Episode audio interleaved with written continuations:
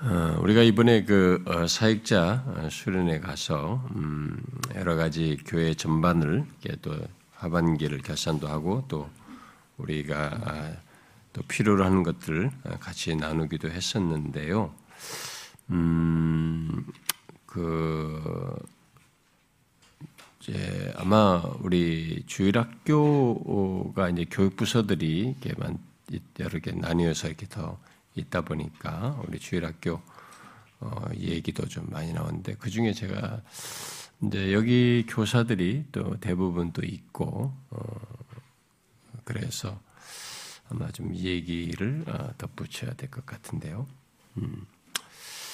어, 주일학교에서 어, 이 교리 우리 웨스트 신앙고백서나 하이델베르크 어, 신앙고백 그 소리, 문답을 어, 여러분들이 공부도 하고 어, 가르치고 그러는데 음, 어떤 사람은 이제 그런 것들을 어, 이게 안 해봤을 때에 이런 걸 할 때는 신선해 보일 수 있지만 이런 것을 몇 년을 이렇게 계속 반복해서 하다 보면 어떤 사람들은 약간 식상이 할 수도 있어요. 학생들이 식상하기 이전에 교사들이 식상이 할수 있습니다.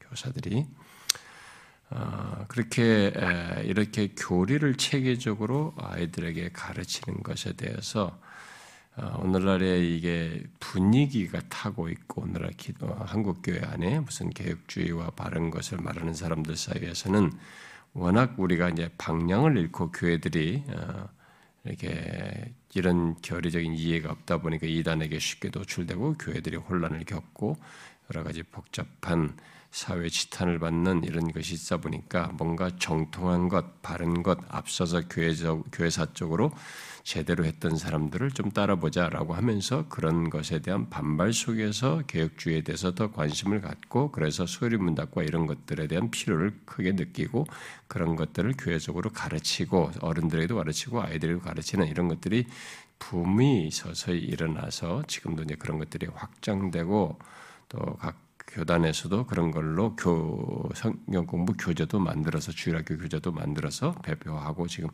체계화하는 이런 일들까지 벌어지고 있는데 우리 교회에서는 이제 그걸 수년째 지금 해오는 가운데 어 이제 교사들 중에 어떤 사람들은 이제 아마 그런 교리 공부를 하는 것에 대해서 어 좀 혹시 이게 우리 교회에서 하나의 시스템으로서 움직이는 거 아닌가, 뭐 이렇게 생각할지 모르겠어요. 아, 여러분 제가 아, 이런 교리 공부 같은 것을 가르칠 때 처음 이런 것들 시작할 때부터 사역자들이 바뀌긴 했지만 계속 제가 교사들에도 그렇고 사역자들에게도 제가 했던 얘기가 있습니다. 또 우리 교회 전체적으로 했던 얘기가 있습니다. 기억하시나요? 저는 교회 역사, 교회사를 같이 이렇게 병행적으로 어, 연구해서 유학 중에 공부를 하고 또 그런 것들에 대해서 주도 면밀하게 지난 역사 속에서 특별히 이게 바르게 해왔던 사람들의 이 전통을 이렇게 쭉 계보를 이렇게 좀 더 스타디를 하다 보니까 거기에서 빗나갔던 많은 사례들, 긍정적인 전통 속에서도 어, 부정적으로 어, 이렇게 아, 어떤 나타나는 현상도 이렇게 같이 보게 되어서 저단하는 이제 그런 것들을 항상 우려를 염두에 두고 균형도 지키고 어 그런 것이 우리 교회에서는 생기지 않도록 경성하는 입장이고 그런 것을 여러분들에게 자꾸 상기시켜서 리더 모임이나 이런 모임에서 상기시켜서 제가 주지하고 주지시키고도 있는데 음, 여러분들 교사들이나 우리 사역자들도 마찬가지만 네, 여러분들이 이렇게 교리를 가르칠 때, 어, 그 교리를 가르치면서 가르치는 사람이 그 가르치는 교리에 대해서 식상해 하면 그 다음부터 이 교리는 전달받는 사람, 당사자, 우리 그 분위기, 그 공동체에 이제 죽은 교리로 발전합니다. 죽은 성경 진리가 돼요. 죽은 정통으로 발전할 수 있습니다. 지난 기독교 역사에는 이렇게 어, 화란 개혁파들도 그랬고 개혁파 정통주의 전통 속에서 쭉 그랬었고 이렇게 청교도 전통 속에도 후반부에서도 그랬지만은 이렇게 이런 것들을 이렇게 중요시 여기면서 꾸준히 잘했던 특별히 이제 그런 것들을 주기적으로 체계하면서 더 신학적으로 많은 깊이 디테일한 것까지 연구하고 논쟁하면서 파헤쳐서 어, 체계화한 개혁파 정통주의의 그 배경 속에서는 어, 긍정적인 많은 사례들도 있지만 또 그런 가운데 식상하여 메마른 사람들도 있었습니다. 음, 그래 메말라서 그 메마른 것에 대한 반발로 어, 이게 어, 이 경건주의 운동도 나오고 그래서 삶을 강조, 삶이 중요하죠. 그냥 삶을 강조한다 그러면서 그쪽으로 치우쳐 버린다든가. 어, 청교도 전통의 후반부에서는 신비주의가 나옵니다. 신비주의도 나오고 이렇게 치우쳐요. 음.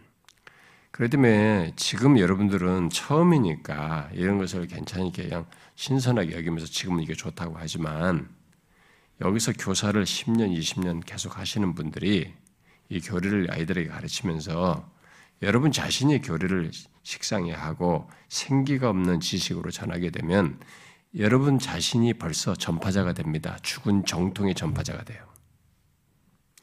그래서 이 교를 가르치는 사람들은 어, 저 같은 사역자에서 제가 지금까지도 여러분들의 교리를 반복적 교리방이든 뭐든 간에 성경에 나오는 모든 교리적인 내용들을 언제 제가 열정 없이 맥 없이 의미도 없이 생기도 없이 그런 것에 진정한 의미의 깊이 같은 것도 여러분들에게 어, 살아있는 진리로 전달하는 것 없이 말해본 적 있었어요? 제가? 저는 그러지 않습니다. 그럴 수 없다고 믿을 정도로 교리로 말하는 성경의 진리에 대한 산 지식으로서의 생명력 있는 지식으로 저는 알고 있기 때문이고 어, 제가 그렇게 전할 때가 온다면 저는 어, 제 자신이 어, 이미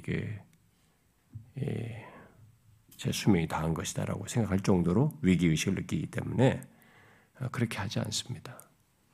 교사 여러분들은 지금도 이제 보조교사부터 시작해가지고 들어가면서 서서히 지금 교사가 자꾸 모자란다 어쩐다 그러는데 예, 그래가지고 지난번 이번에도 사역자에서 교회가 이게 어? 떤 교사가 그랬는지 누가 그래서 교사가 그랬다고 합니다만은 어른들 중심으로 교회가 이 체제가 다 시스템화돼 있다. 아이들을 이렇게 체계화하고 아이들을 좀 더 돌보는데 뭐 시스템이 좀 덜 된 것 같다 이런 얘기인데 음, 그건 뭘 모르고 하는 얘기입니다. 제가 이번에도 딱 부러져 얘기했는데 예. 어, 우리, 저는 우리 교회를 시스템으로 돌린 적 없어요. 이런 체계는 자연스럽게 우리 안에서 생겨난 현상이었어요. 그리고 필요하면은 그 다음 템포를 늦춰가면서 시스템을 먼저 하고 조직과 체계를 먼저 하고 뭘 충족시키는 게 아니라 뭐가 있어야 그럴 필요가 있어야 그럴 상태가 돼야 그 다음 하는 거예요. 교사가 더 필요하다고 하더라도 저는 적은 숫자라도 되는 교사들 데리고 해라고 하는 것이 제 주장이에요. 안 되는 교사 막 숫자가 필요하다고 무조건 갖다 땡겨 쓰는 것은 안 좋다. 음? 그걸 제가 지금까지 주장하면서 지금까지 지켜오고 있어요. 근데 지금도 저는 리더나 교사들이 조금 상태가 아닌 사람들이 성급하게 들어가는 것에 대해서 제가 아주도 우려를 많이 합니다. 우리가 지금까지 어떤 사람들을 성급하게 빨리빨리 막 세우는 이런 것들을 해오고 있지만 그렇게 하면서 잘 자라기를 바랄 뿐인데 사실 그런 것들은 제가 항상 우려하는 것이거든요. 음. 그건 성경적으로도 바르지도 않아요. 근데 그것은 교회적으로도 그렇고 당사자도 사실상은 해롭게 돼 만드는 것이기도 해요. 그런데 뭐 어, 아이들에게 어, 우리 어른들 체계를 하고 뭐 오후에 성경 공부 같은 것을 아마 그렇게 하기 때문에 그런 것 같은데 음, 제가 볼 때는 뭐 우리 교회가 무슨 큰 교회들처럼 사람들이 너무 많아가지고 어, 그것도 그냥 어, 역량이 다 되는 교사들이 넘쳐가지고 하는 교회도 아니고 어, 무슨 뭐 사랑의 교회, 충교회도 뭐큰 교회들처럼 그런 교회도 아니고 우리는 우리 안에서 감당할 수준 안에서 하는 겁니다. 그리고 제가 어렸을 때는 저 같은 사람이 고등학생 때도 저는 교사였어요. 그러니까 뭐 조금만 열심히 좀 다 갖다 교사 썼습니다. 그러니까 숫자만 생각하면은 그런 거 생각하면 막 이렇게 저렇게 다 때려다가 막 붙여가지고 어 많이 아이들 챙기는 것처럼 관리 잘하고 관리 체계를 착착착 해서 할 수도 있습니다. 여러분 우리 교회는 관리 체계 시스템이 아니에요. 시스템으로 돌아간다는 생각을 하면 안 되는 것입니다. 그런 불만은 미안하지만 아이들을 생각하는 것 같은데 너무 이기적이셔요. 제가 염려하는 것은 여러분들의 영혼이 메마르는 것이에요. 교사 여러분들이. 어? 교리를 갖다가 죽은 지식처럼 전할까봐 걱정인 것입니다. 한 3년, 5년 해봐요. 똑같은 거 다 아는 거 아닙니까? 여러분들이 전하기 전에 그걸 가지고 아이들에게 이 교리, 오늘 지난번에도 몇 년 전에 또 가는데 이 교리를 산지식으로 전할 것인가라는 것을 고민하면서 전하는지를 한번 생각해 보셔야 돼.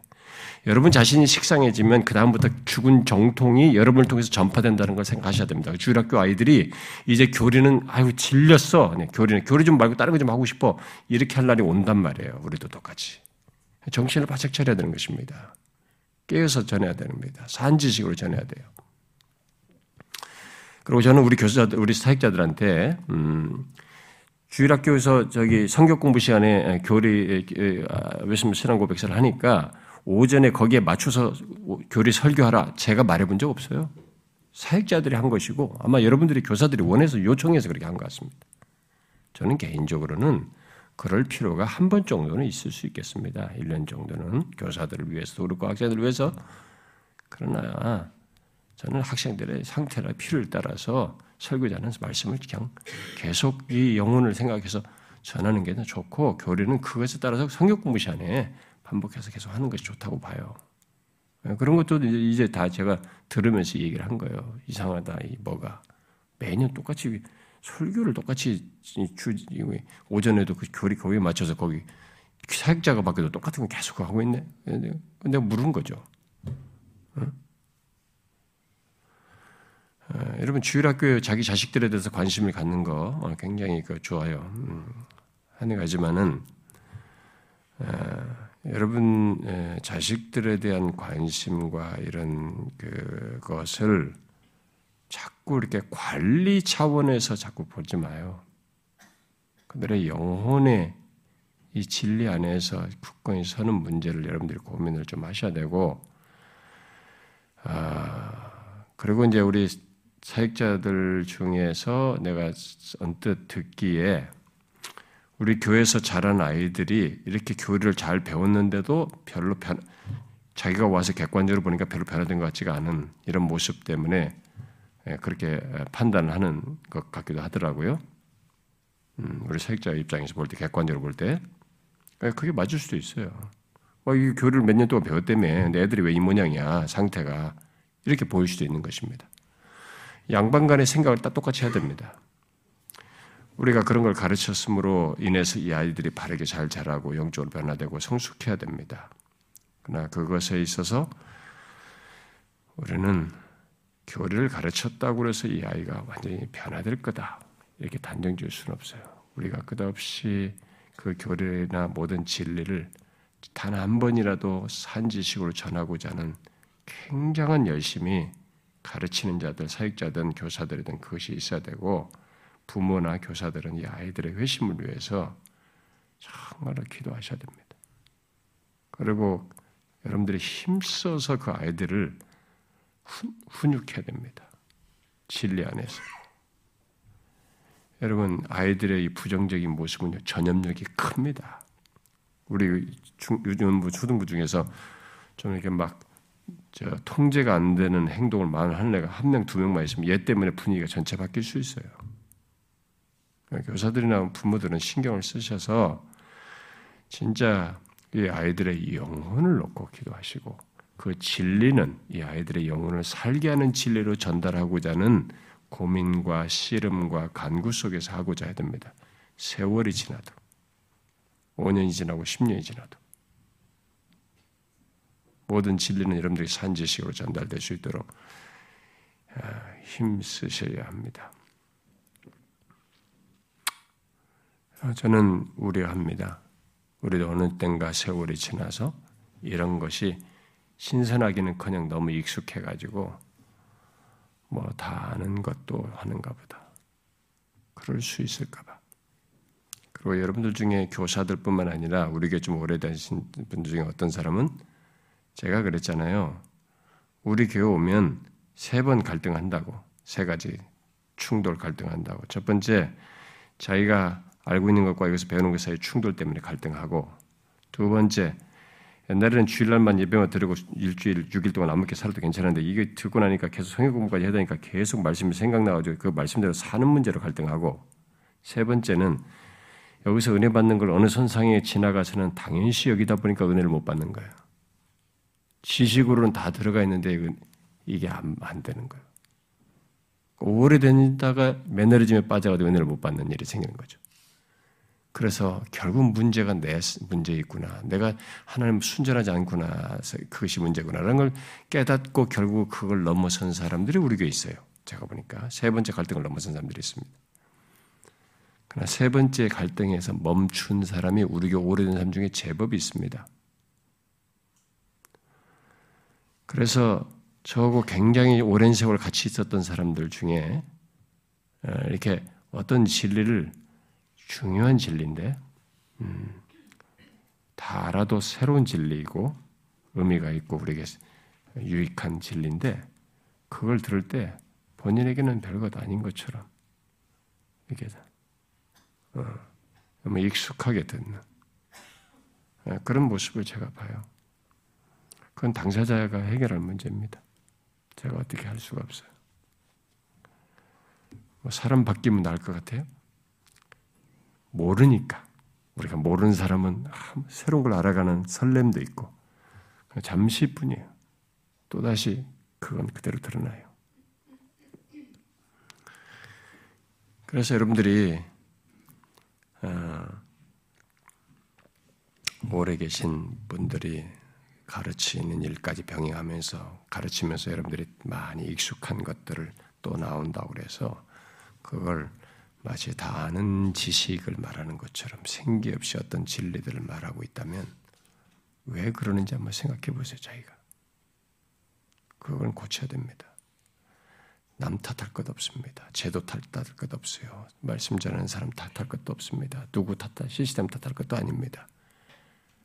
여러분, 하나님의 진리 안에서 우리를 변화시키고 영적인 유의를 지는 것은 하나님과 나 사이의 인격적인 교감 속에서요. 인격적인 교통 속에서입니다. 인격 대 인격의 만남 속에서 있는 것입니다. 그걸 아셔야 됩니다. 같이 신앙생활 하다 보면 어떤 사람은 점진적으로 이렇게 쭉 은혜를 계속 지속적으로 누리는가 하면 물론 일시적으로 업앤다운도 있겠지만 어떤 사람은 서서히 뒤로 빠져서 적당한 선에서 딱 멈추는 사람이 있습니다. 잘 보세요. 왜 하나님을 그런 식으로 믿습니까?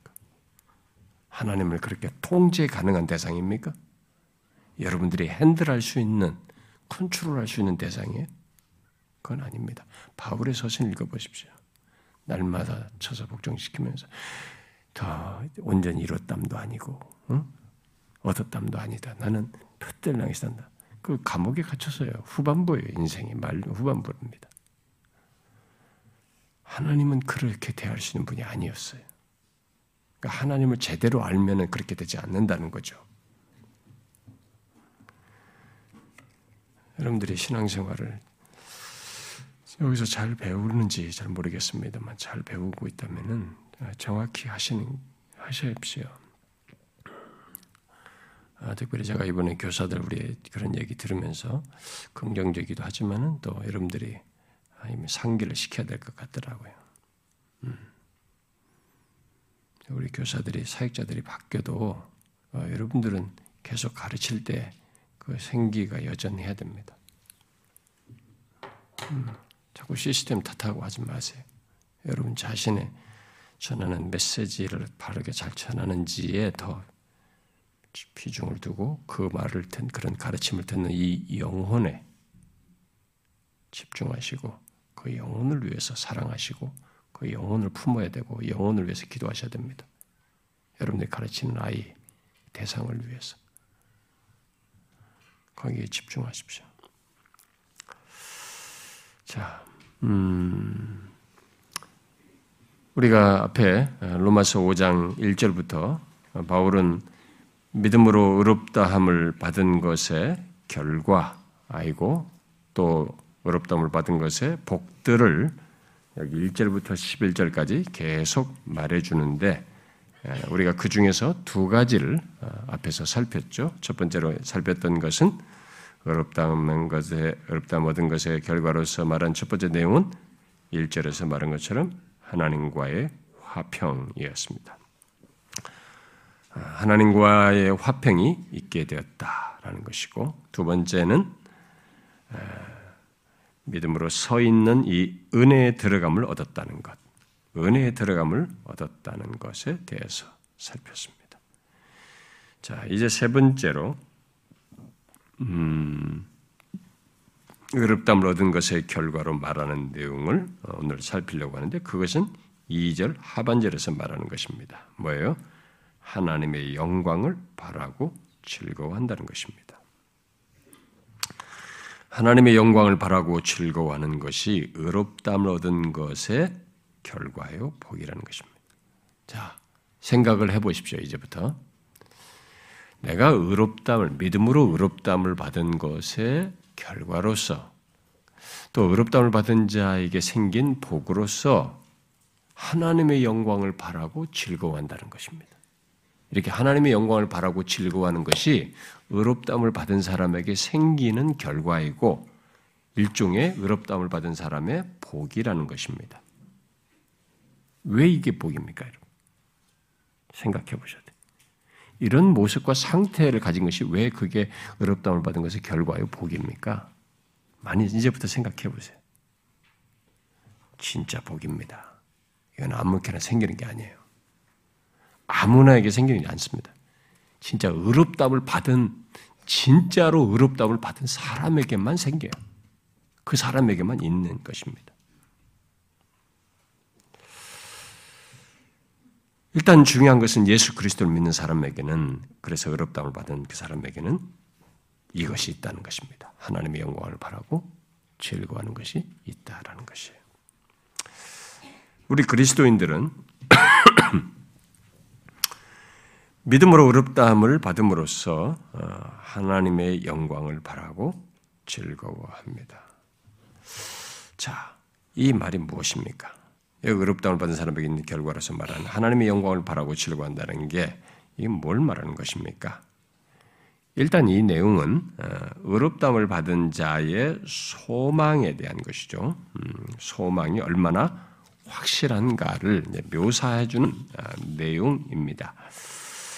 아, 근데 그래서 이 내용은 하나님 영광을 바라본다는 이 내용은 의롭담을 받은 자에게 너무나 확실한 소망이라는 것이 이런 바라고 즐거워 하나님의 영광을 바라고 즐거워할 이렇게 그렇게 바라고 즐거워할 어떤 소망이 선명하게 있다라는 것을 말해주는 것입니다. 자, 이것은 왜 이게 의롭다움을 받은 건 자에게 결과인지를 잘 생각해 보셔야 될 것은 이 세상에 살아가는 모든 사람은 의롭다움을 받지 않은 사람이죠. 넌 크리스천입니다. 자연인은 자신들이 일상을 살면서 기대하는 소망이라고 하는 것들은 다 불확실합니다. 건강에 대한 또 뭘 소망을 해도 자기가 뭘 이루고자 하는 걸 해도 뭔가를 소망을 품어도 이게 가능성이기도 하고 불확실해요. 어떻게 될지 몰라. 건강 지금 현재 건강해도 난한 번도 병원에 한 번 간 적이 없었는데 그 사람이 빨리 죽어요 또. 응? 빨리 또 갑자기 예. 너무 빨리 병원에 입원했는데 다른 사람보다 빨리 해요. 골골 더 오래 산다 뭐 그런 말을 하잖아요. 근데 그런데 뭐 그러니까 이게 우리가 일상 속에서 이게 기대하는 어떤 소망 같은 것은 다 불확실합니다. 그런데 여기서 지금 의롭담을 받은 자에게 있는 소망이 얼마나 확실한지를 말해주는 것입니다. 마치 아브라함의 경우와 같이 하나님의 약속에 근거한 기쁨과 확신에, 확신에 찬 소망을 여기서도 말해 주는 것입니다.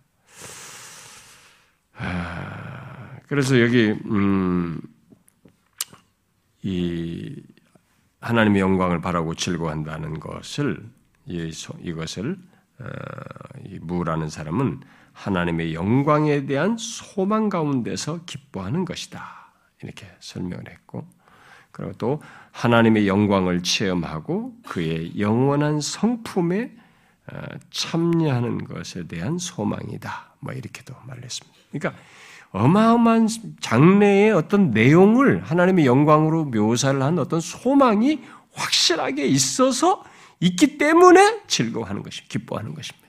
그걸 바라고 즐거워하는 것입니다. 이게 의롭담을 받은 사람에게 있는 결과다. 라고 얘기하는 것입니다. 자, 그것을 이제 구체적으로 그럼 이게 뭔지를 설명하기 위해서 먼저 여기서 이제 주목할, 먼저 어, 설명할 말은 즐거워한다라는 말이겠습니다. 자, 이 말은 그 소망이 뭔지에 대한 구체적인 내용은 뒤에 가서 좀 설명하기로 하고요. 먼저 이 말은 어, 여기 즐거워한다는 이 말은 다른 곳에서는 예, 자랑하다라는 말로도 번역되기도 했죠. 자랑으로 여기다라는 의미로도 번역됐습니다. 아, 그래서 이 여기 여기 즐거워한다는 말은 좀 더 강한 의미를 가지고 있는 거죠. 단순히 그냥 즐거워한다는 말 정도가 아니죠. 어, 그러니까 아, 자랑을 할 정도로 막 그걸 밖으로 표출할 정도로 즐거워한 것을 말한다고 볼 수가 있겠습니다. 그러니까 기뻐하는 것이죠. 기뻐서 자랑하는 것을 말한다고 할 수 있습니다. 그러면은 사도 바울이 여기서 말하는 것은 믿음으로 의롭다함을 받은 것 때문에 이 하나님의 영광의 소망 안에서 자랑하고 어, 그, 그것을 영광스럽게 생각한다, 영예롭게 생각한다라는 말이 되겠죠. 아, 우리는 이 여기서 바울이 의롭다함을 받은 사람에게 있는 어떤 영광스러운 결과를 단순히 지금 이 사람이 기술하네. 마치 그냥 뭘 쓰듯이 서술하고 있지 않고 이렇게 묘사를 하는 것에서 이 소망이 이 사람에게 얼마나 엄청난 이 자기 안에서 감출 수 없는 사실로서 이게 표출하고 있는지 그것을 어, 드러내고 있는지를 먼저 유념할 필요가 있습니다. 그러니까 바울이 하나님의 영광을 바라고 즐거워한다 또는 기뻐서 자랑한다 라는 이 말을 했, 사용했을 때 그 말은 그 사실로 인한 어떤 감격이 내포되어 있는 거죠. 어? 기뻐서 자랑하는 거니까 어? 이, 이게 의롭다을 받은 자에게 그런 것이 결과로 있단 말이에요. 근데 이게 지금 어떤 그 실체가 있는 거죠. 여기 소망으로 말하는 하나님의 영광을 소망의 대상으로 말하는 이게 있는 거죠. 근데 그것이 이 사람에게 그냥 아, 그런 게 받은 사람이 있대라고 이렇게 인용구 처리를 하듯이 단순 기술하듯이 쓰는 게 아니라 그것을 바라고 즐거워한다, 이렇게 기뻐서 자랑한다라는 이런 용어를 묘사를 씀으로써 결국 그런 사실로 인해서 이 소망으로 인해서 감격하고 있는 거죠, 이 사람이.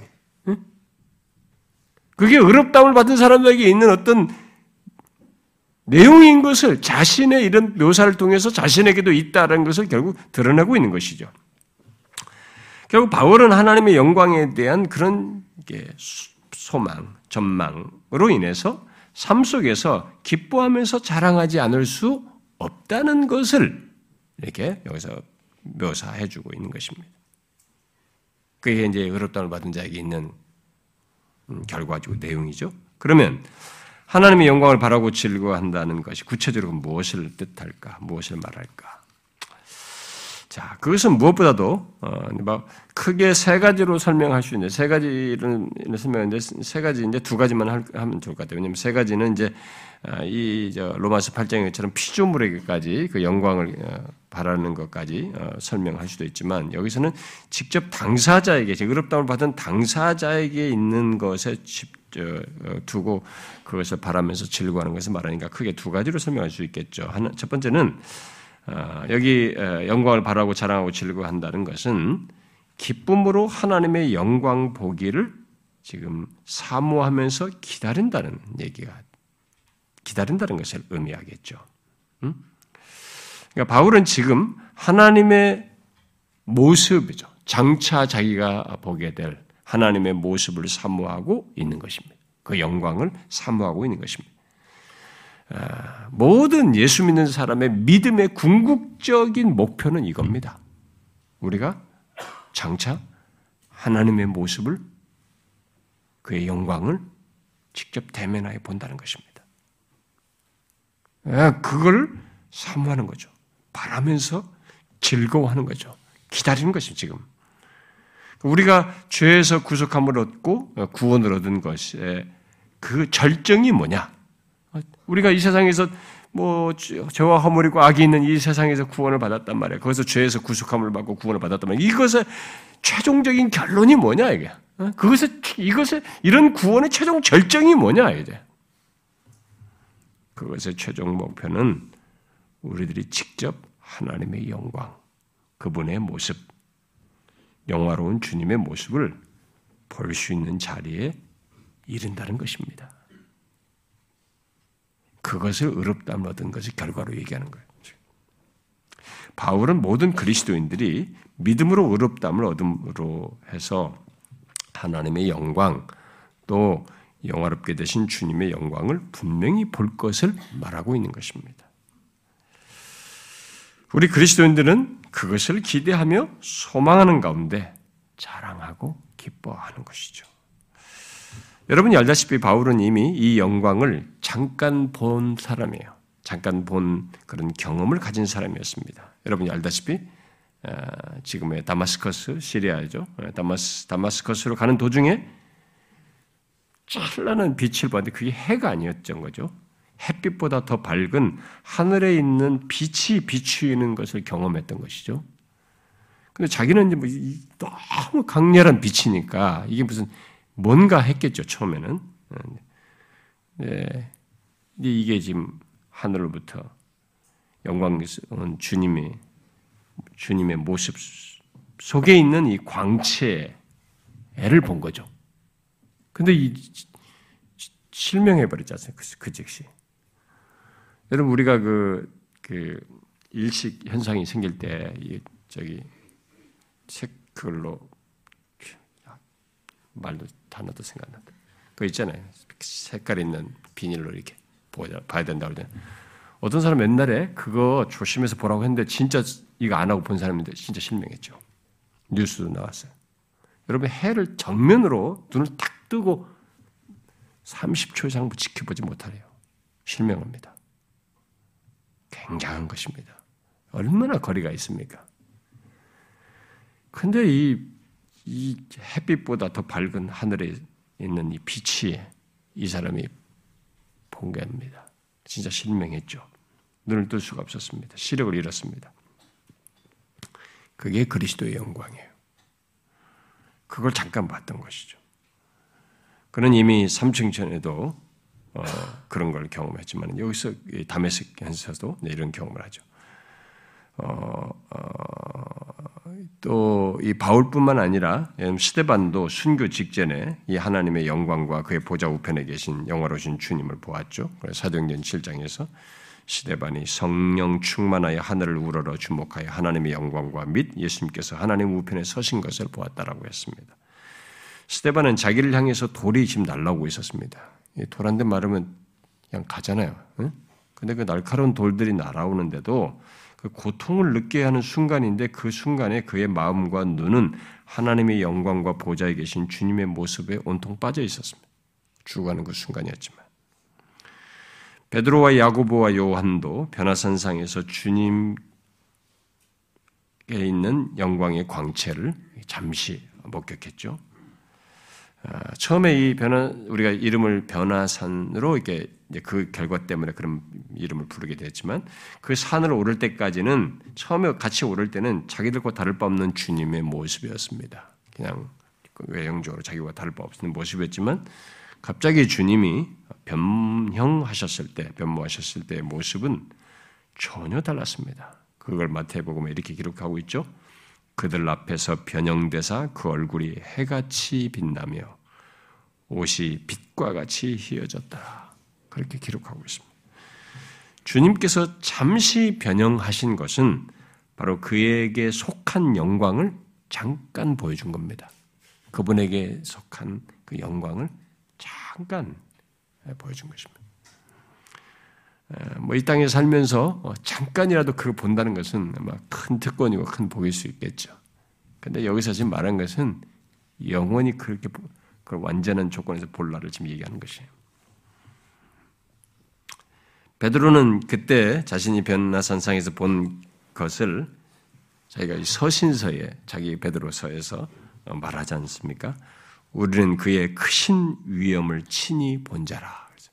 그걸 봤는데 그의 크신 위엄을 친히 보았다는 것입니다.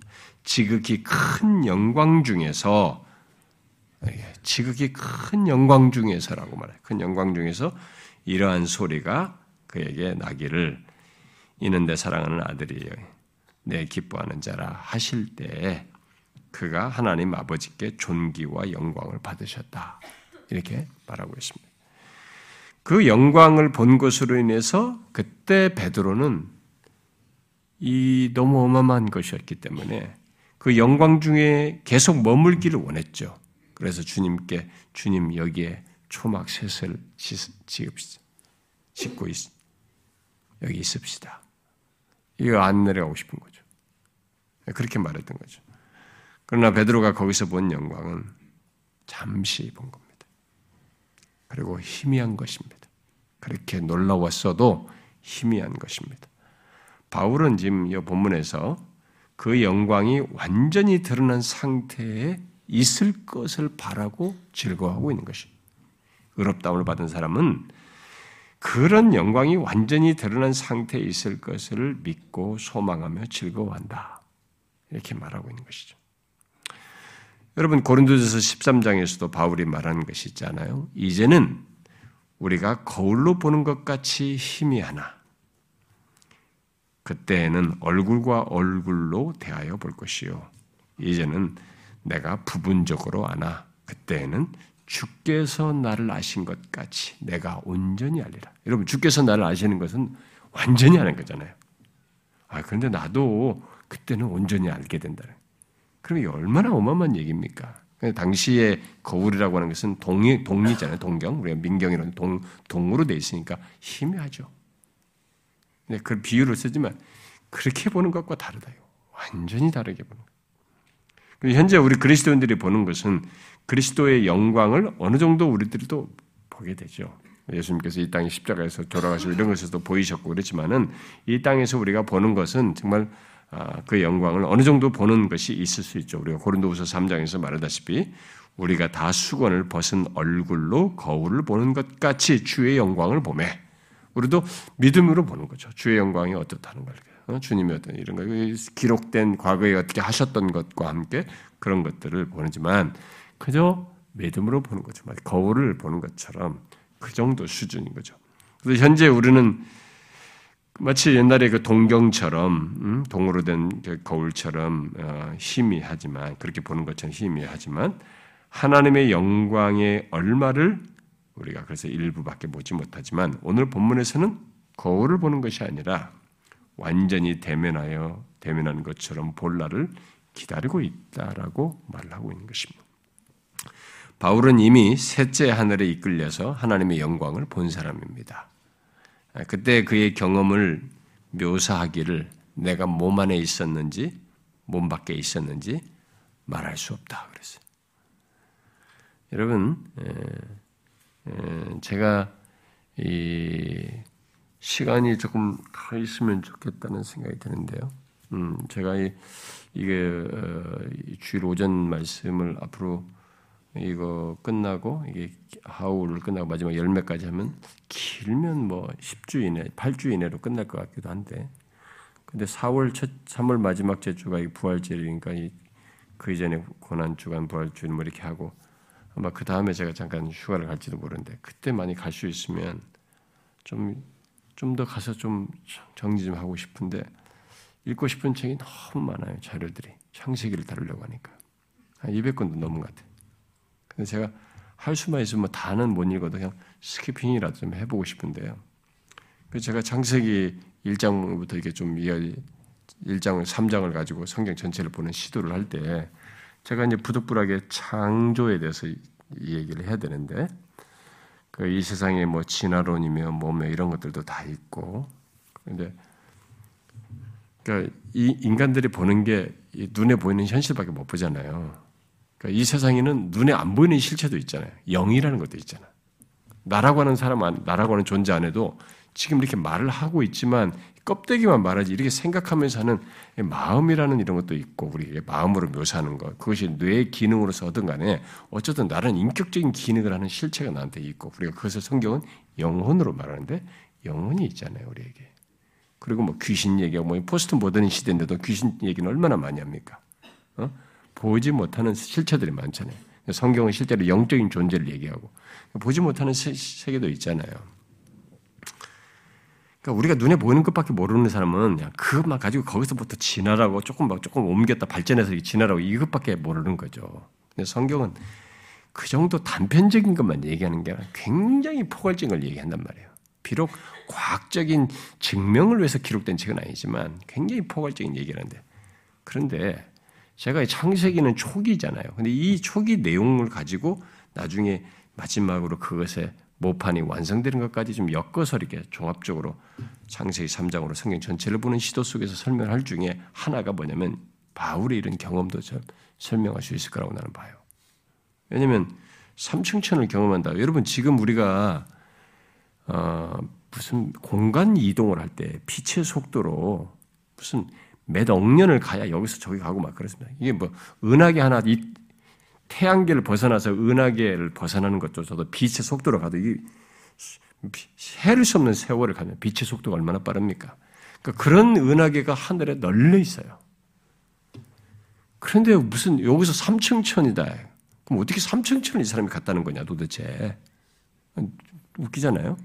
그러니까 옛날 고대 사람들이 생각하는 삼층천 셋째 하늘이라고 하는 것은 그들의 개념으로 삼층천은 이 대기를 일층천이라고 한 겁니다. 새와 이런 새들이 날아다니고 산소 공급이 되는 대기권을 두고 이제 일층천이라고 한 거죠. 이층천은 별이 있는 우주가 있는 즉 우리가 보는 천체가 다 존재하는 것을 이층천이라고 본 것입니다. 옛날 사람들이. 삼층천은 뭐냐면 그 우주 밖에 있는 삼층천을 얘기합니다. 그걸 하나님의 보좌라고 묘사를 한 거잖아요. 그러면 이층천도 이게 어마어마하잖아요, 지금. 우, 주 은하계가 다 있는데. 이걸 어디서 공간 이동을 어디서 다, 다 합니까? 이동, 이동 어떻게 이동을 해요, 도대체? 그런데 바울이 이런 경험을 했지만 예수님도 승천하실 때 싹 올라가셨단 말이에요. 내가 올라간 너희들이 본 대로 내가 내려올 것이다. 다시 올 거다. 이렇게 말했단 말이에요. 그럼 공간 이동을 도대체 어떻게 한다는 겁니까? 그러니까 우리가 가지고 있는 이 현대 물리학적 개념으로는 아인슈타인이든 뭐 허킹이든 이 사람들이 말하는 이런 물리학적 이런 이동 가지고는 설명하기가 어려워요. 그래서 뭐 12차원, 11차원 이런 물리학을 넘어서는 어떤 설명을 이제 하기도 합니다. 제가 창세기 그런 얘기 하면 약간 과학적인 얘기를 좀 할 텐데 우리 어르신들이 아, 무슨 과학 시간도 아닌데 또 옛날에 저기 배교 얘기할 때도 정말 힘들었는데 또 무슨 여기 또 과학 얘기고 무슨 진화론 얘기냐 아마 힘들어 할까 봐 걱정이긴 하지만 한 번은 하고 가야 될 것 같아요. 우리 자라나는 세대를 위해서도 그렇고 다음에 세대를 위해서도 그런 것을 좀 정리는 해야 될 것 같습니다. 미루는 것인데요. 해야 될 것 같습니다. 이거 이렇게 몇 차원으로 설명할 수 없는 하나님에 의한 역사인데요. 어느 정도까지 과학이 설명할 수 있는 데까지 설명을 할 수 있어요. 어느 정도까지. 조금 이해를 돕는 정도까지. 그것도 제가 해보겠습니다. 거기까지. 근데 당사자는 내가 몸 안에 있는 몸 밖에 있으니 이 어마어마한 우리가 본 물리적으로는 공간상으로 멀어 보이는 어마어마한 이것이 당사자에게는 그래서 우리가 헬란 말에 파루샤라고 하는데요. 임하다. 이렇게 멀게 느껴지는 삼층천의 이런 개념들이 하나님이 임하는 것 속에 이 공간을 다 전혀 무력화시키는 임함 속에서 이런 역사가 있을 수 있어요. 그건 제가 나중에 다 설명할 일이고요. 그러니까 당사자는 이게 몸 안에 있는 몸 밖에 있는 모르는 것입니다. 그런데 자기는 삼층천을 경험한 거죠. 하나님이 계신 것을 경험합니다. 하나님께서 거하시고 하나님의 영광이 있는 곳을 본 것입니다. 그는 그곳에 이끌려서 하나님의 영광을 보고 거기서 하늘과 영혼에 속한 언어를 들었습니다. 바로 이 같은 경험을 사도 바울은 했기 때문에 궁극적으로 자기는 지금 아는 것입니다. 이 의롭다움을 받은 사람에게 있는 궁극적으로 있게 되는 이 모든 것이 가리지 않고 조금도 거기에 흐릿한 것 없이 완벽하게 나타날 영광을 영원토록 즐거워할 것을 보는 것이에요. 이게 의롭다움을 받은 사람들에게 있게 되는 것이죠. 그걸 지금 여기서 말하고 있는 것입니다. 그러니까 어설픈 것을 지금 얘기하는 게 아니고 어마어마한 실체를 얘기하는 것입니다. 그런데 누가 그 같은 영광을 보면서 즐거워한다는 것인가? 바로 믿음으로 말미암아 의롭다함을 받은 모든 그리스도인들이 그 같은 영광을 보면서 즐거워한다는 것입니다. 우리는 모두 하나님의 존전에 서 있게 됩니다. 그리고 하나님과 그리스도의 영광을 보되 어떤 것도 가림 없이 보게 될 것입니다.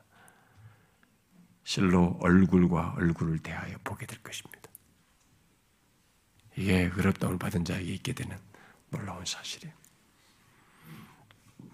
그런데 바울이 여기서 하나님의 영광을 바라고 즐거워한다고 한 이 말은 그것만을 우리가 하나님과 그리스도의 영광을 보는 것만을 지금 말하는 건 아니고 그뿐만 아니라 더 나아가서 우리 자신들이 우리 자신들이 영광스럽게 그 영광을 볼 수 있는 조건을 갖게 된다는 것, 우리가 영광스럽게 될 것을 또한 내포하여서 말을 하는 것입니다.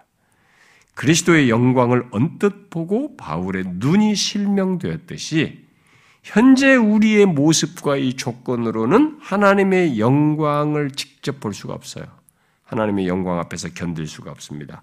마치 태양을 향해서 달리는 유성이 타서 없어지듯이 우리의 현재 몸은 견디지 못하게 되는 것이죠. 그래서 나를 보는 자는 죽는다라고 하셨던 것이죠.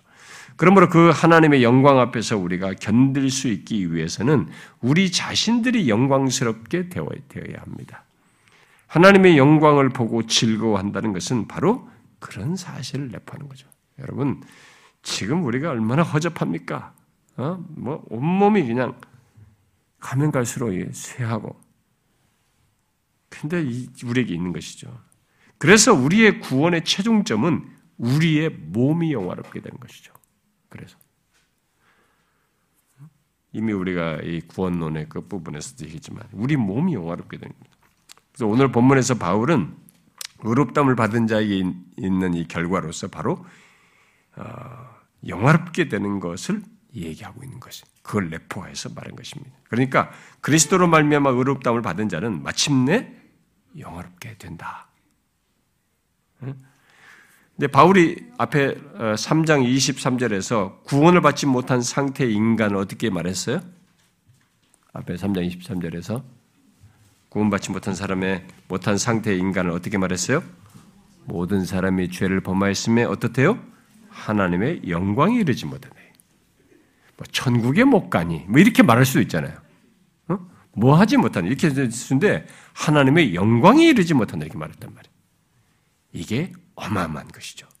근데 의롭다움을 받은 자에게 이게 있는 거죠. 그 영광을 대면하게 되 영광으로 들어가게 되는 것이죠. 그 영광을 보게 되는 것이고 영광을 볼 수 있는 몸으로 내가 바뀌는 것이죠. 내가 영화롭게 되는 것이지. 그리스도로 말미암아 의롭다움을 받은 어렵다함을 얻지 못한 인간은 하나님의 영광에 이를 수가 없습니다. 타락 이전의 아담은 하나님의 영광을 보았습니다. 타락 이 전에는 그러나 그가 타락하자 하나님의 영광으로부터 떨어져 나가게 돼. 그래서 하나님의 영광이 이룰 수 없게 되었죠. 그런데 오늘 본문에서 말하는 것이 뭡니까? 그 반전이 생긴 거죠. 예수 그리스도로 말미암아 의롭다함을 받은 자들은 이제 다시 예, 아담이 이전에 가지고 있었던 상태에서 상실한 것을 하나님의 영광 앞에서 즐거워하면서 그 앞에서 소멸되지 않게 된다. 소멸되지 않는 않게 영광스럽게 된다라는 것을 말하고 있는 것입니다. 그래서 뒤에 로마서 8장 30절, 30절에서 바울이 의롭담을 받은 자는 궁극적으로 어떻게 된다고 그래요? 보니까 예, 한번 봅시다. 뒤에 8장 30절 읽어봅시다. 시작. 미리 정하신 그들을 또한 부르시고 부르신 그들을 또한 의롭다 하시고 의롭다 하신 그들을 또한 영화롭게 하셨느니라. 궁극적으로 이르게 되는 영화에 대해서 말하는 거죠. 누가 영화롭게 된대요? 의롭담을 받은 자들이 영화롭게 된다는 것입니다. 여러분과 저는 하나님의 영광 가운데 거할 만큼 영광스럽게 됩니다. 여러분 이게 상상이 됩니까? 무슨 아유 이 교회 오니까 말이야 무슨 과학 공상 영화 같은 얘기하는 것 같다. 그렇게 생각하시나요? 오히려 과학 공상 영화 같은 것을 많이 봤거나 그런 만화를 많이 봤기 때문에 오염됐죠 우리가. 괜히 그런 것으로 쓸데없는 허망된 생각을 하죠. 믿음의 눈으로 얼마든지 하나님이 주신 우리의 이 인지 능력 가지고 이 지성을 관리해서 어? 거룩한 어, 상상과 이 믿음의 눈으로 생각할 수 있는 모든 것을 오히려 오염시켜 버렸죠. 의롭담을 받은 자들이 하나님의 영광 가운데 거해도 아무런 문제가 되지 않을 만큼 우리가 영광스럽게 바뀐다는 것입니다. 그 영광 때문에 그래서 그 영광 때문에 이런 영광 때문에 앞에 로마서 8장 18절에 뭐라고 말했어요? 응? 바울은 현재에 누리는 삶에 대한 담대한 증언을 한 거죠. 뭐라고 그랬어요? 생각하건대 현재의 고난은 장차 우리에게 나타날 영광과 비교할 수 없다. 장차 나타날 영광을 생각하니까 뭐 현재의 고난은 비교도 안 된다. 그건 뭐 아무것도 아니다. 이제. 그 어떤 것으로도 그 장차 있게 될 영광의 상태와 비교할 수가 없다. 그리고 빌립보 3장에서도 바울이 그랬잖아요. 그는 만물을 자기에게 복종하게 하실 수 있는 자의 역사로 우리의 낮은 몸을 자기 영광의 몸의 형체와 같이 변하게 하리라 하시리라 그랬습니다. 우리의 낮은 몸을 영광의 몸으로 바뀌게 된다는 것을 말했습니다. 현재 우리의 몸은 타락의 결과로 고난을 겪고 있습니다. 영혼도 공, 어, 고난을 겪고 있고 이게 뭐 정상적이지 않잖아요. 온갖 뭐 오염도 있죠. 또 마음도 고난을 받고 있습니다. 그렇게 현재 우리 몸도 원래 상태가 아니죠. 우리의 몸도 지금 현재 우리의 몸은 어, 연약해 있잖아요. 그래도 질병과 전염병에 감염되고 바이러스에 의해서 어, 질병에도 걸리고 심지어 죽기도 하지 않습니까? 이런 모든 것이 다 뭡니까? 타락의 결과인 것이죠. 그야말로 현재 우리가 가진 육신에는 원래의 아름다움 또는 참된 아름다움이 없습니다. 현재는 옛날 초기 철 원래 그게 없어요. 그걸 상실했죠. 우리는 그저 상대적인 아름다움을 이 타락한 조건 속에서 가지고 어, 그것 안에서 이게, 이게 온전치 못한 거죠. 손상된, 파괴된, 온전치 못한 것 안에서 그 가운데서 우리는 더 낫고 뭐 어떻고 어떻고를 따지고 있는 거죠. 상대적인 얘기를 하는 것입니다. 그래서 누가 좀 더 예쁘네, 더 멋있네 하는 얘기를 하는 것이죠. 그런데 우리가 그렇게 예쁘고 멋있다고 해도 그리고 건강하다고 해도 그 속에는 아무리 건강하고 근육질이고 아무리 예쁘고 탄력 있는 이 피부를 가져도 그 사람 속에는 썩어짐의 씨가 있는 거죠. 그래서 세월을 지나면 그렇게 탄력이 있던 피부를 가졌던 과거의 미스 코리아가 할머니가 되어 있는 겁니다. 그렇게 보디빌딩을 해서 근육질 있는 사람이 할아버지가 되어 있는 거죠. 썩어짐의 씨가 들어있는 것입니다. 그들은 다 썩어지는 것이죠. 그러나 그리스도로 말미암아 의롭다움을 받은 자는 완전히 영화롭게 된 몸을 입게 되는 것입니다. 죄의 흔적은 우리 몸에서 완전히 사라지고 죄로 인한 모든 고통과 상함도 다 없게 되고 우리 모두 원래의 아름다움으로 영화롭게 되는 것입니다. 그게 어떨 것인가 상상할 수 없을 것입니다. 이번에 사역자 순에서도 제가 얘기했습니다만 제가 이제 종말에 대해서 별도로 이제 종말론에 대해서 언젠가 또 하게 될 때 그때 강, 포인트를 어디다 두면 완성될 하나님 나라, 하늘 나라에 초점을 맞추고 제가 좀 살피고 싶은데 그게 어떨까? 저는 성경이 허락하는 범주 안에서는 한번 설명해 보고 싶어요. 그게 어떨까? 우리 모두가 원래의 아름다움을 아름다움으로 영화롭게 되는데 그건 어떻게 할까? 우리의 이동은 어떻게 되며 모든 걸 누리면 도대체 어떻게 것인가? 생각만 해도 설렙니다. 음, 성경이 말하는 게 있거든요. 우리는 그런 걸 그냥 생각을 안 하고 지나가니까 성경에는 얼마든지 힌트를 갖게 할 수 있는 내용이 많아요. 예수님이 갇혀 있는 곳에 다 문 닫아 들어오셨잖아요. 음. 그러니까 이런 이동에 있어서는 어떤 이동이 있을지 바울이 여기 있었는데 3층 전에 이동했단 말이에요. 어떤 이동이 과연 가능 할지. 그렇다고 무슨 뭐 공, 상세계로 가는 거 아니거든요. 예, 현재 이게 새하늘과 새 땅이지만 현재가 이렇게 아름다운 창조를 완전히 새롭게 하는 것이기 때문에 어떤 창조세계의 아름다움을 연속선상, 연결선상에 갖는 것인데 분명히 어떤 영화롭게 되는 몸이기 때문에 지금 같은 몸이 아니기 때문에 어떤 차이가 분명히 있단 말이에요.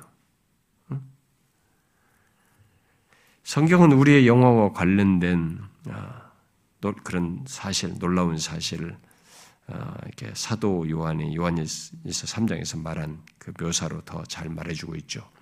여러분들에게 제가 우리가 많이 읽었던 말씀인데 제가 읽어드릴게요. 사랑하는 자들아, 우리가 지금은 하나님의 자녀라.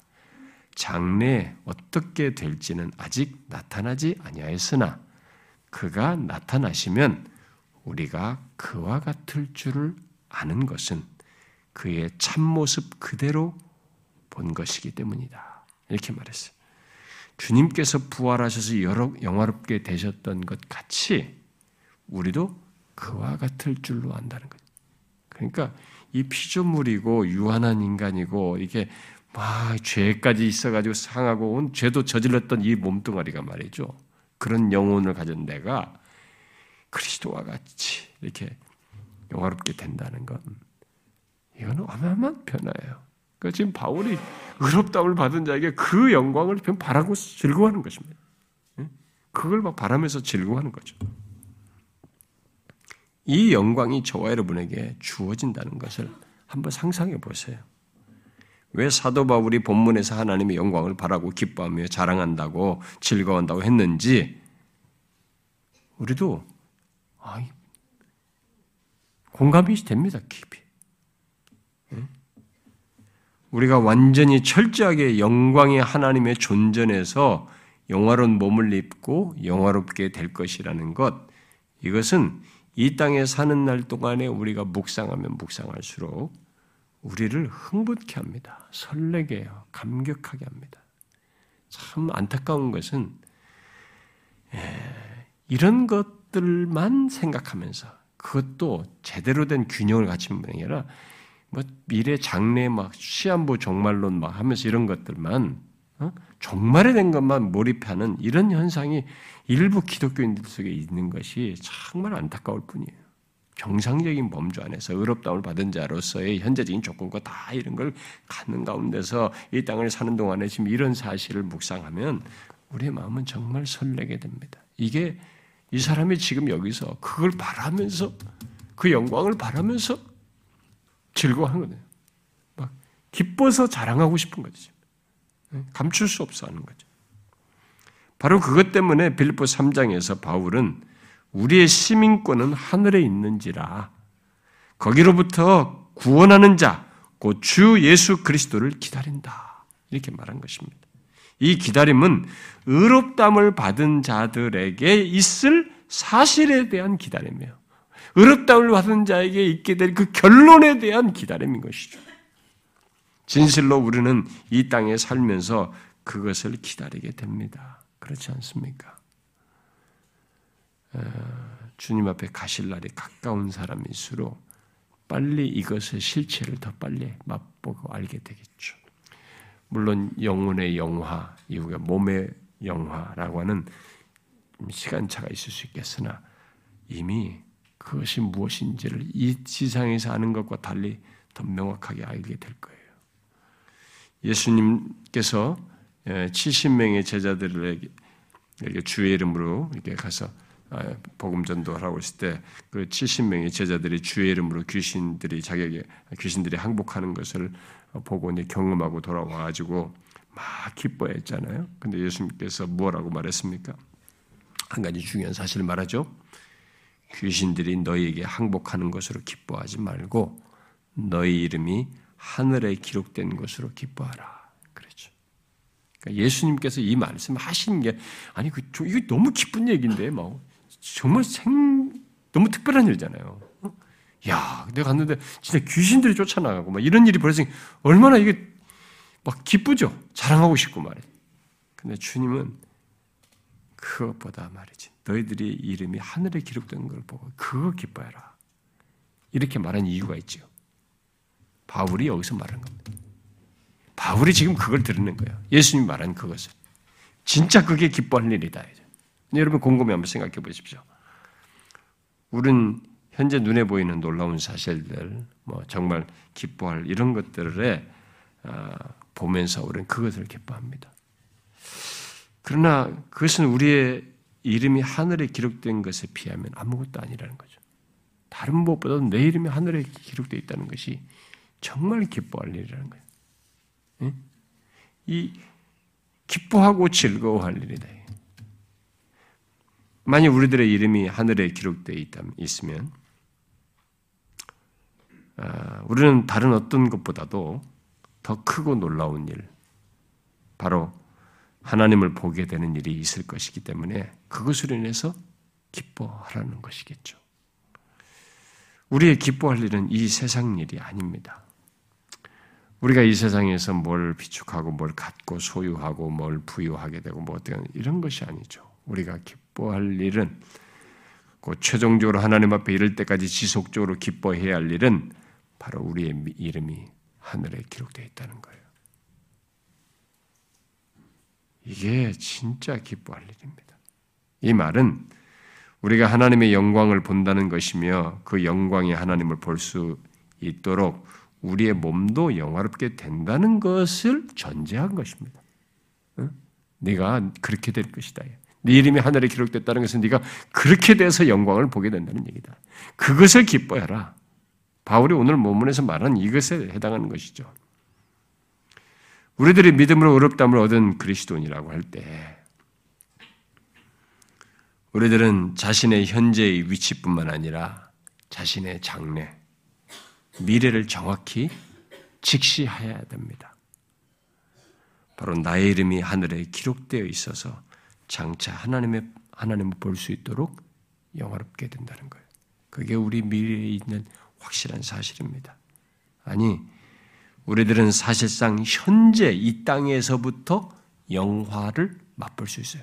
그 미래에 구체적으로 드러날 사실이지만 의롭다움을 받는 사람은 현재 이 땅에서부터 영화를 맛볼 수 있어요. 그래서 아까 로마서 8장 30절에 의롭다움을 받은 의롭다 하신 그들을 또한 영화롭게 하셨느니라. 이 미래 시제로 해야 되는데 영화롭게 되는 확정된 것으로 얘기했습니다. 그러니까 현재부터 이 영화 를 맛볼 수 있다는 거죠. 알고 산다는 거죠. 왜? 이미 우리 안에 시작되었기 때문에 그런 것이죠. 응? 바로 그런 자로서 앞을 향해서 나아가고 있기 때문에 그런 것이죠. 마치 하나의 씨앗이 실체를 드러내기까지 땅 속에 잠시 시간이 걸리듯이 걸리는 것에 지나지 않는 것이죠. 우리 안에 심기운 씨앗, 곧 이 의롭담을 얻었다는 사실은 우리가 영화롭게 될 자를 나타내는 뭐예요? 최초의 증거인 것입니다. 의롭담을 받은 사람은 영화롭게 될 것에 대한 최초의 증거를 자기 안에 씨로 가지고 있는 거죠. 그 지금부터 그것을 맛볼 수 있는 거죠.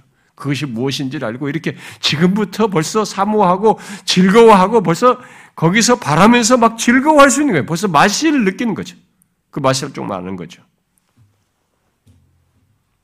그러므로 우리는 이 땅에서부터 우리 안에서 시작된 이 영화의 역사를 기억해야 하는 것이죠.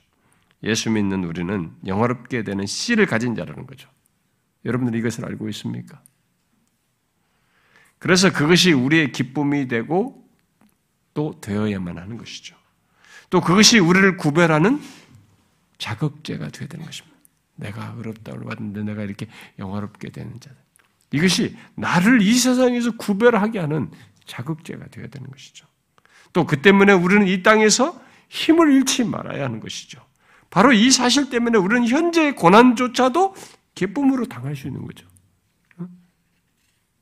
현재의 고난이 장차 우리 나타날 영광과 비교할 수 없기 때문에 그 고난도 우리가 다음 시간에 보겠지만 기꺼이 감내할 수 있는 것이죠. 여러분은 지금 그리스도로 말미암아 믿음으로 의롭다함을 받은 자로서 영화롭게 될 것을 믿고 있습니까? 자신이 그렇게 될 것을 믿고 있습니까?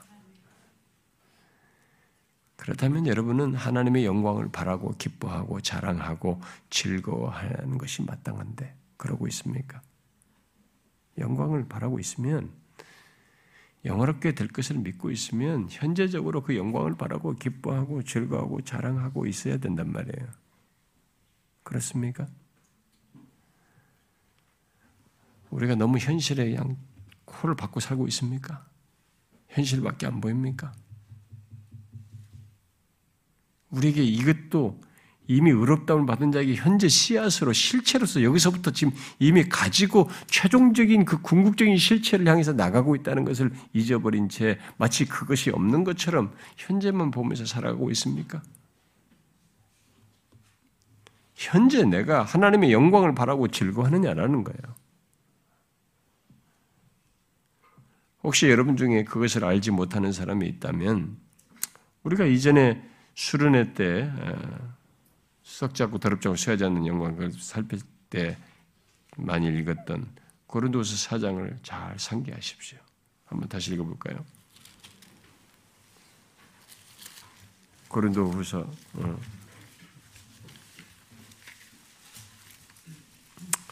4장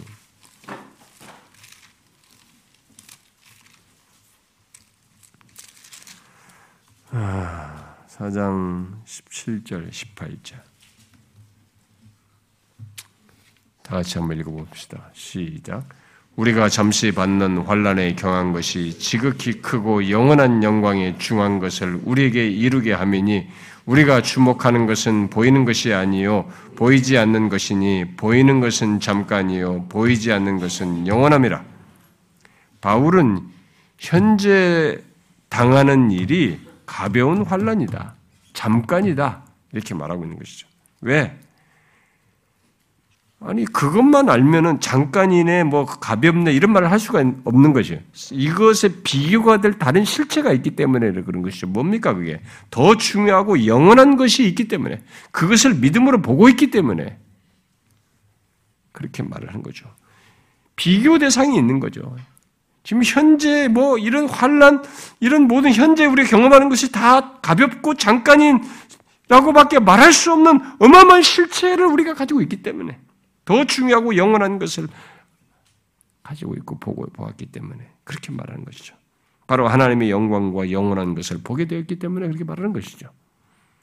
우리도 마찬가지입니다. 우리가 하나님의 영광과 영원한 것을 믿음으로 바라본다면 우리도 여기 바울처럼 영원한 영광에 중한 것을 바라보아야 하는 것이죠. 응? 하나님의 영광을 바라고 즐거워해야 되는 것이죠.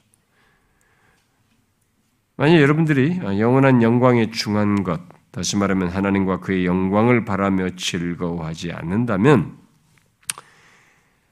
여러분에게 있는 한 가지 뭔가 그런 이유가 있을 거예요. 그렇게 하는 이유가 있을 거예요. 음? 영원한 영광에 중한 것, 하나님과 그의 영광을 바라며 즐거워하는 것이 아니라 그렇게 하지 않고 있다면 거기에는 분명히 한 가지 이유가 있을 거라는 거죠. 그게 뭐겠어요? 분명히 영원한 영광에 중한 것 대신에 잠시 있는 이 세상의 가벼운 것들의 마음과 시선이 빼앗겨 있기 때문이겠죠. 그럴 겁니다. 그렇게 하니까 영원한 영광에 중한 것보다 잠시 있는 이 세상의 가벼운 것들의 마음과 시선이 뺏기다 보니까 영원한 영광에 중한 것도 안 보이고 하나님과 그의 그리스도의 영광을 바라며 즐거워하는 것이 무엇인지 이게 뭐 추상적인 얘기, 뭐 아주 그냥 종교적인 얘기, 믿음이 좋은 사람이나 갖는 것처럼 생각하게 되는 거죠. 이유가 있는 거죠. 그 사람은 다른 것이 필요가 없어요. 마음과 시선을 돌려야 됩니다. 의롭다움을 받은 자에게 있는 이 엄연한 사실이 결과로서 있는 이 사실이 있는데 이게 그 사람에게 실체로서 결과가 있는데 그것을 못 누리고 못 드러낸다면 문제가 있죠. 시선을 돌려야 돼요.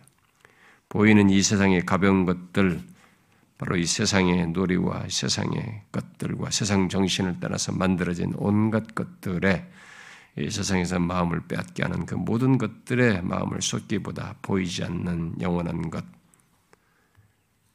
하나님의 영광을 바라보면서 즐거워야 돼. 거기에 시선을 돌려야 되는 거죠. 우리에게는 그게 있단 말이에요, 어머니. 이제.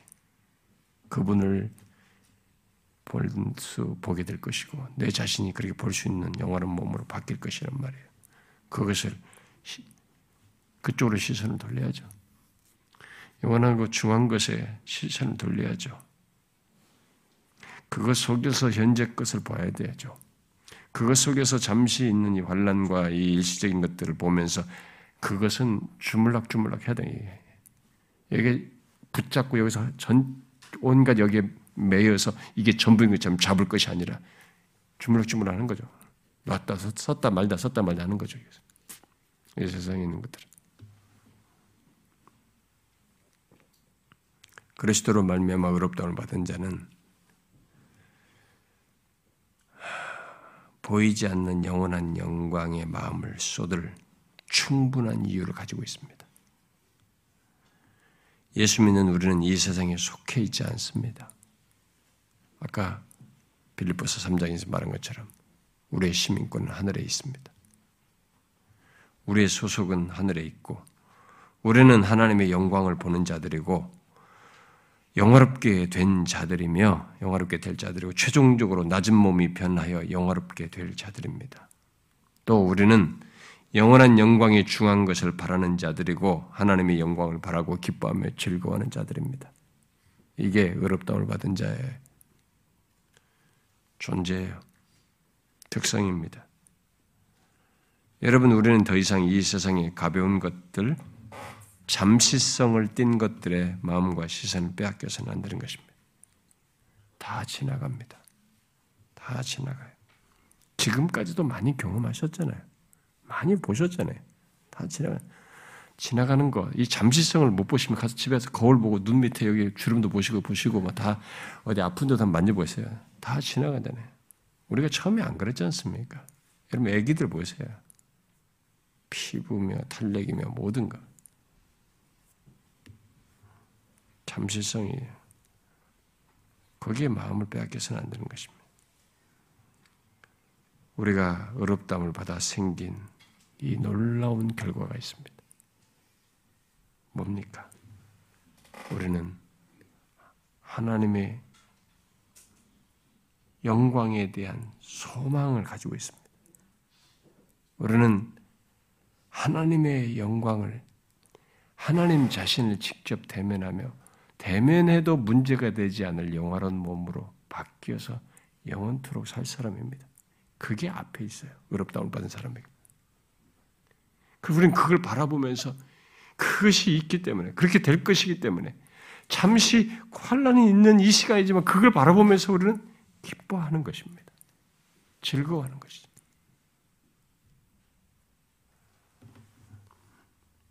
이게 의롭다움을 받은 자에게 있는 결과예요. 어떻습니까? 여러분들에게 그게 있습니까? 진짜로 이 사실을 자격이 있는 줄 알고 하나님의 영광을 바라며 즐거워하고 있습니까? 어떻습니까? 그렇게 하고 있습니까? 성경이 우리에게 명시적으로 명확히 밝히고 있는 바도 자기에게 해당되는 것조차도 모르고 못 누린다면 그건 이상한 거예요. 그 사람에게 해당되지 않기 때문이거나 아주 기형적으로 신앙생활 하는 거죠. 아, 이런 건 필요가 없다. 지금 현실적으로 잠시 눈에 보이는 것이나 좀 잘 되면 좋겠다. 그것만 생각하는 거죠. 잡아보세요. 10년을 더 살아보고 20년 살아봐도 살아본 만큼 다 경험들 생기겠지만 잡아본들 없어요. 꼭 모래 주머니로 손으로 쥔 것 같은 기분입니다. 아예 지금부터 정신을 차리고 제대로 알고 제대로 누르는 거죠. 모든 것이 허락될 수 있으나 이 땅에 잠시 누릴 것들이 우리에게 공급될 수 있고 얼마든지 있을 수 있겠으나 많고 적음의 차이가 있고 하나님의 은사의 분량에 따라서 허락될 수 있거나 있, 겠으나 그런 것들은 부가적인 것이고 영원한 것이 있어요. 바라면서 지금도 이 살면서 주님 앞에 갈 때까지 바라며 즐거워할 것이 우리에게는 엄연한 실체로 있는 것입니다. 뭡니까? 하나님의 영광에 대한 소망인데요. 이 썩어 없어질 것 같은 유약한 내가 영원, 영존하신 하나님과 영원히 함께 하도 문제가 되지 않는 그런 날이 우리 앞에 있는 것입니다. 생각만 해도 설레지 않습니까? 저는 굉장히 놀랍습니다, 그게. 그런 것이 나에게 해당되고 그게 내 앞에 있다는 것이. 예수를 모르는 사람에게는 의롭다움을 받지 못한 사람에게는 이런 게 하나도 현실성이 없어요. 그냥 무슨 얘기고 만화 같은 얘기로밖에 안 들려요. 그러나 사도 바울은요 이미 삼층천을 본 사람이에요. 담의 세계를 가는 중에 빛보다 더 찬란한 그리스도를 본 사람입니다. 그런데 자기에게 그 잠깐 본 것과 비교할 수 없는 완전한 조건에서 그 영광이 자기 앞에 영화롭게 된 것과 함께 있을 것을 바라보고 현재 그렇게 즐거워한다고 바라면서 즐거워한다고 묘사하고 있습니다. 이것은 실제 있는 사실이에요. 저와 여러분에게. 잠시 후에 보게 될 것입니다. 인생을 조금만 이렇게 펼쳐서 보세요. 제가 어렸을 때 봤던 어른들이 있었습니다. 다 돌아가셨어요. 그분들은 먼저 가신 거죠. 제가 어렸을 때 봤던 그 어떤 교회 안에서 봤던 이분들도 돌아가셨습니다. 은사 목사님도 가셨어요. 다 가잖아요, 이렇게. 여기서도 순수, 하나님께서 데려간다 갈 겁니다. 마지막 남는 것은 그렇게 지나가면서 지나가면서 이 세상을 어떤 식으로 살든 얼마큼 길을 살든 살다가 하나씩 하나씩 다 떠납니다. 이 떠나는 사람에게 마지막에 뭐가 있느냐는 거예요. 바울은 얘기합니다. 야, 의롭다움을 받은 우리에게는 이 세상에 살다 끝나지만 우리 끝자락에 어마어마한 것이 있단 말이지. 나 같은 이 썩어 없어질 바에 죄가 있었던 이 흔적이 있는 이 유약한 존재가 그 영광스러우신 하나님을 영원히 대면해도 문제가 되지 않는 하나님의 영광을 보면서 즐거워하는 내 앞에 있다. 그래서 나는 지금부터 그것을 그 씨앗을 가진 사람이어서 지금부터 나는 바라면서 즐거워한다. 이게 그렇다는 받는 자들에게 모두 생긴 결과다. 복이다라고 말하는 것입니다. 우리에게 그게 있는 것입니다. 잠시 후에 그렇게 될 겁니다. 우리 모두가. 제가 먼저 가고 뒤따라오는 사람도 있을 것이고 저보다 먼저 가실 분도 있겠죠. 우리는 이것을 앞에 실체로 기다리고 있는 거죠. 여러분, 가상적인 얘기를 들으면 안 됩니다. 그 사람은 믿음도 없는 것이고 신자도 아니에요. 의롭다움을 받은 사람, 예수를 믿는 사람에게는 완면한 실체예요. 부활하신 주님이 이미 보여주었습니다. 이 소망을 똑같이 우리도 오늘 본문 말씀대로 바라면서 즐거워해야 되는 것입니다. 잊지 마십시오. 잠자리 들든 일어나든 고난 중에 있든 직장을 가든 지하철을 이동하든 어떤 환경에 있든 의롭다을 받은 나에게 있는 이 엄연한 사실, 미래에 있는 이 사실을 보면서 현재 보는 것들과 고난과 어려움들은 지나가는 것으로 여기면서 이 소망 중에 기뻐하고 즐거워하는 것이. 그게 예수 믿는 우리입니다. 아시겠습니까, 여러분? 기도합시다.